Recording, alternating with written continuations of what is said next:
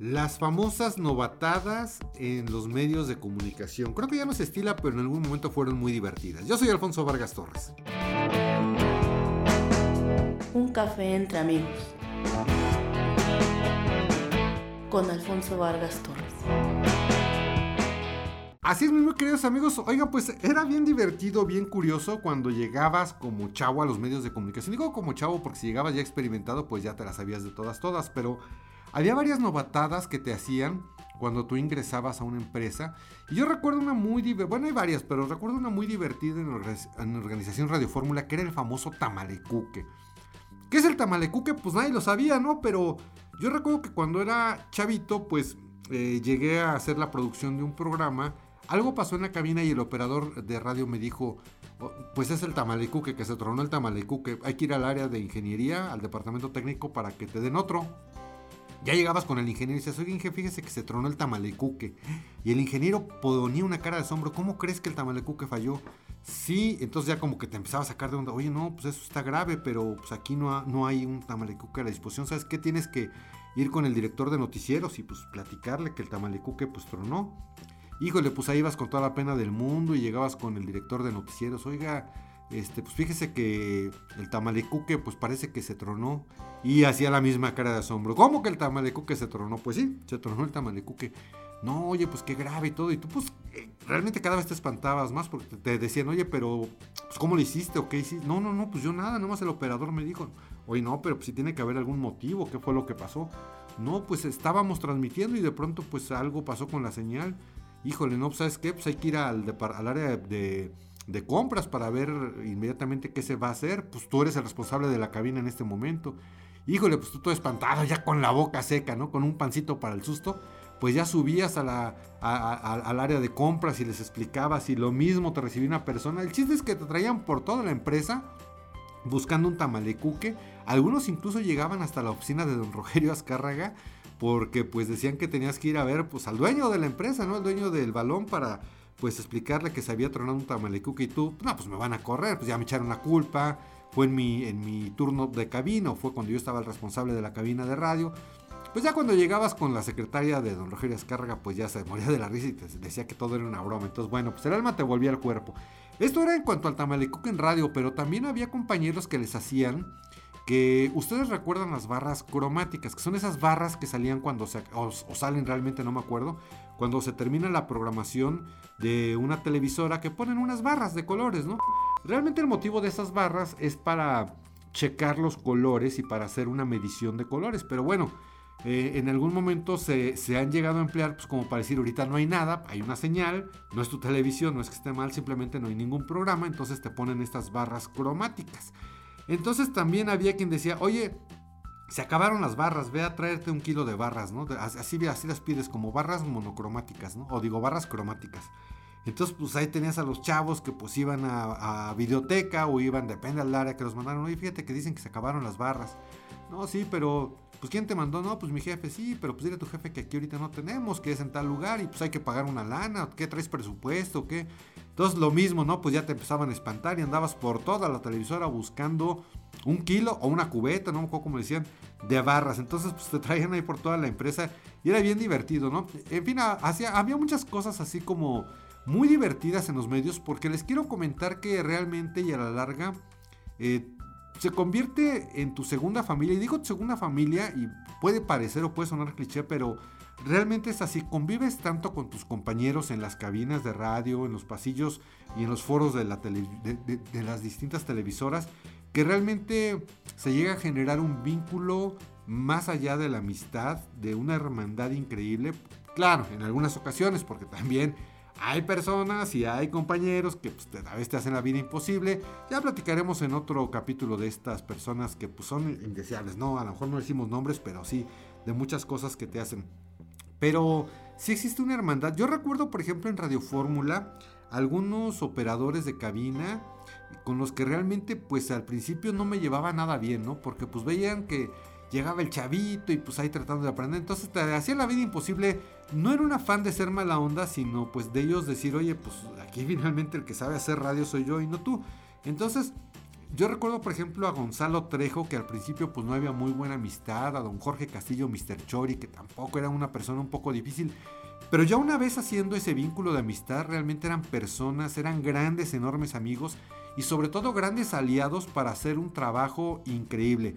En muchas ocasiones, sobre todo pues antaño, cuando no existían tantos recursos digitales, cuando tú prácticamente y de forma muy artesanal tenías que hacer las cosas, yo recuerdo con mucho cariño a todos estos personajes, muchos de ellos ya se adelantaron, don Jorge Castillo, Mr. Chori, eh, ya murió también Gonzalo Trejo, otro operador al que recuerdo mucho es Eduardo Javier Cristóbal. A él ya le perdí un poquito la pista, por ejemplo, a Luis Ruiz Navarrete de Radio Ranchito allá en Michoacán. En fin, muchos compañeros operadores de cabina, muchos compañeros eh, en las redacciones de los noticieros, muchos compañeros reporteros, grabadores, los que te grababan la voz en off cuando tú hacías alguna nota, como Toñito Cruz, por ejemplo.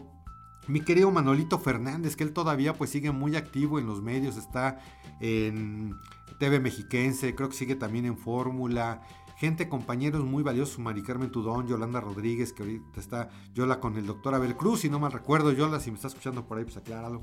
Este, en fin, o sea, muchas personas que realmente son esas, eh, esas personas que tú no escuchas o que tú no ves, porque finalmente casi siempre es uno, dos, tres personas las que dan la cara cuando hay un programa de televisión o escucha sus voces cuando hay un programa de radio, pero detrás de estas personas hay compañeros muy entrañables. Por ejemplo, en el caso de, y le tengo que reconocer a Joaquín, Joaquín López Dóriga, ha consolidado un equipo muy bonito desde hace años, desde hace muchísimos años, que son por ejemplo Víctor Malpica, el ingeniero Víctor Malpica, como son Chavita Escobar, Salvador Escobar, un locutor de Radio Fórmula también de hace muchos años, Laurita Pérez Cisneros, son tres personas que yo pues, recuerdo desde que éramos chavos y que estábamos ahí con, o bueno, que ellos eh, eh, ingresaron a la producción de El Noticiero de Joaquín López Dóriga y son personas que siguen con él porque como les decía, se crea tal vínculo que realmente ya prácticamente nos adivinamos con un gesto, con una seña, lo que queremos, lo que necesitamos, eh, lo que debemos de hacer para lograr una muy buena transmisión. Cuando se logran estos equipos, queridos amigos, realmente son transmisiones muy exitosas. Mira, yo no sé si tú estás a favor o en contra de las editoriales que hace Joaquín López Dóriga, y no se trata de analizar si está a favor, si está en contra, si... Esa es otra cuestión. Yo les hablo más bien de la esencia y del compañerismo que hay en los medios.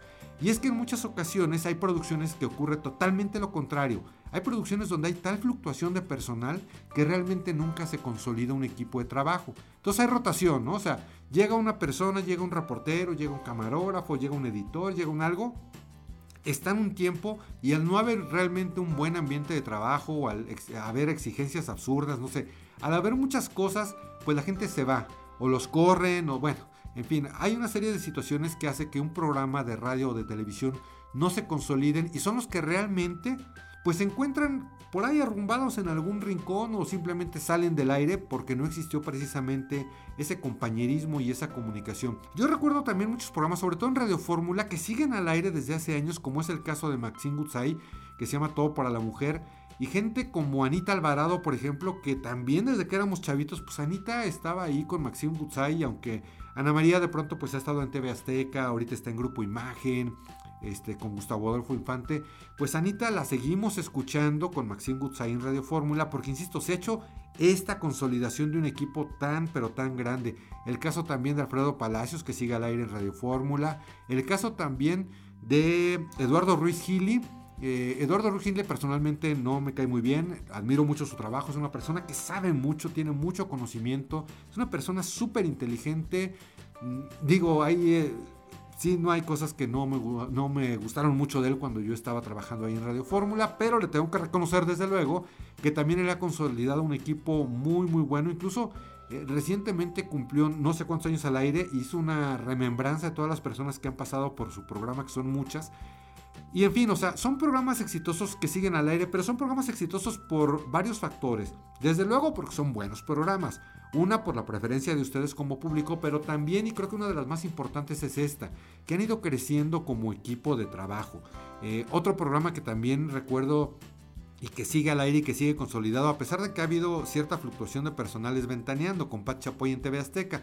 Y es que Ventaneando, pues también han pasado muchos conductores, pero hay gente ya que se ha consolidado ahí como Pedrito Sola, por ejemplo, como Daniel Bisoño, que bueno, finalmente pues hayan estado durante años y con sus altibajos y con cosas buenas y cosas malas, pero siguen como equipo. Y es que la unidad de un equipo en los medios de comunicación, seguramente también en muchas otras empresas, pero hablo desde luego de lo que yo he vivido, esta conjunción en los medios de comunicación es algo que te lleva al éxito.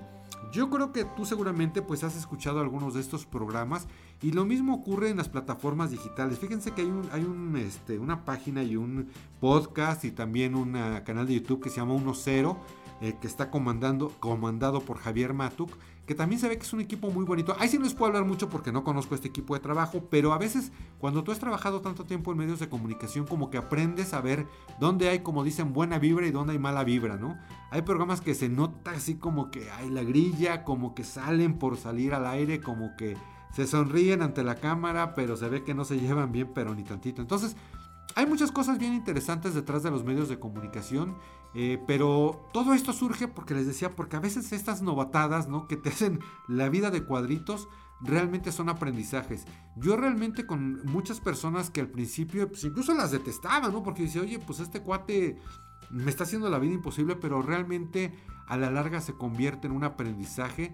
Y es de esta manera que recuerdo con mucho cariño a compañeros productores, compañeros locutores, actores incluso, conductores, comentaristas, eh, ingenieros, gente del área técnica, que insisto, al principio como que te hacían la vida de cuadritos, pero luego decías, ah, ya entendí. Es como, a lo mejor tú recuerdas la película de Karate Kid, pero la vieja, la de Ralph Macchio y Pat Morita, donde ponían al Karate Kid a limpiar autos, bueno, a pulir y encerar autos, a pintar una cerca, y al final del día lo que estaba realmente haciendo este cuate no era tanto trabajar para eh, el señor Miyagi, sino finalmente estaba aprendiendo karate y él mismo se sorprende cuando él, él dice, bueno, ¿para qué me sirve todo esto? Y al final del día sí le sirvió para algo. Es algo similar, estas experiencias que a veces te va dando los compañeros que, eh, insisto, en, en, un, primer, en un primer acercamiento pareciera que no te quieren, pero que realmente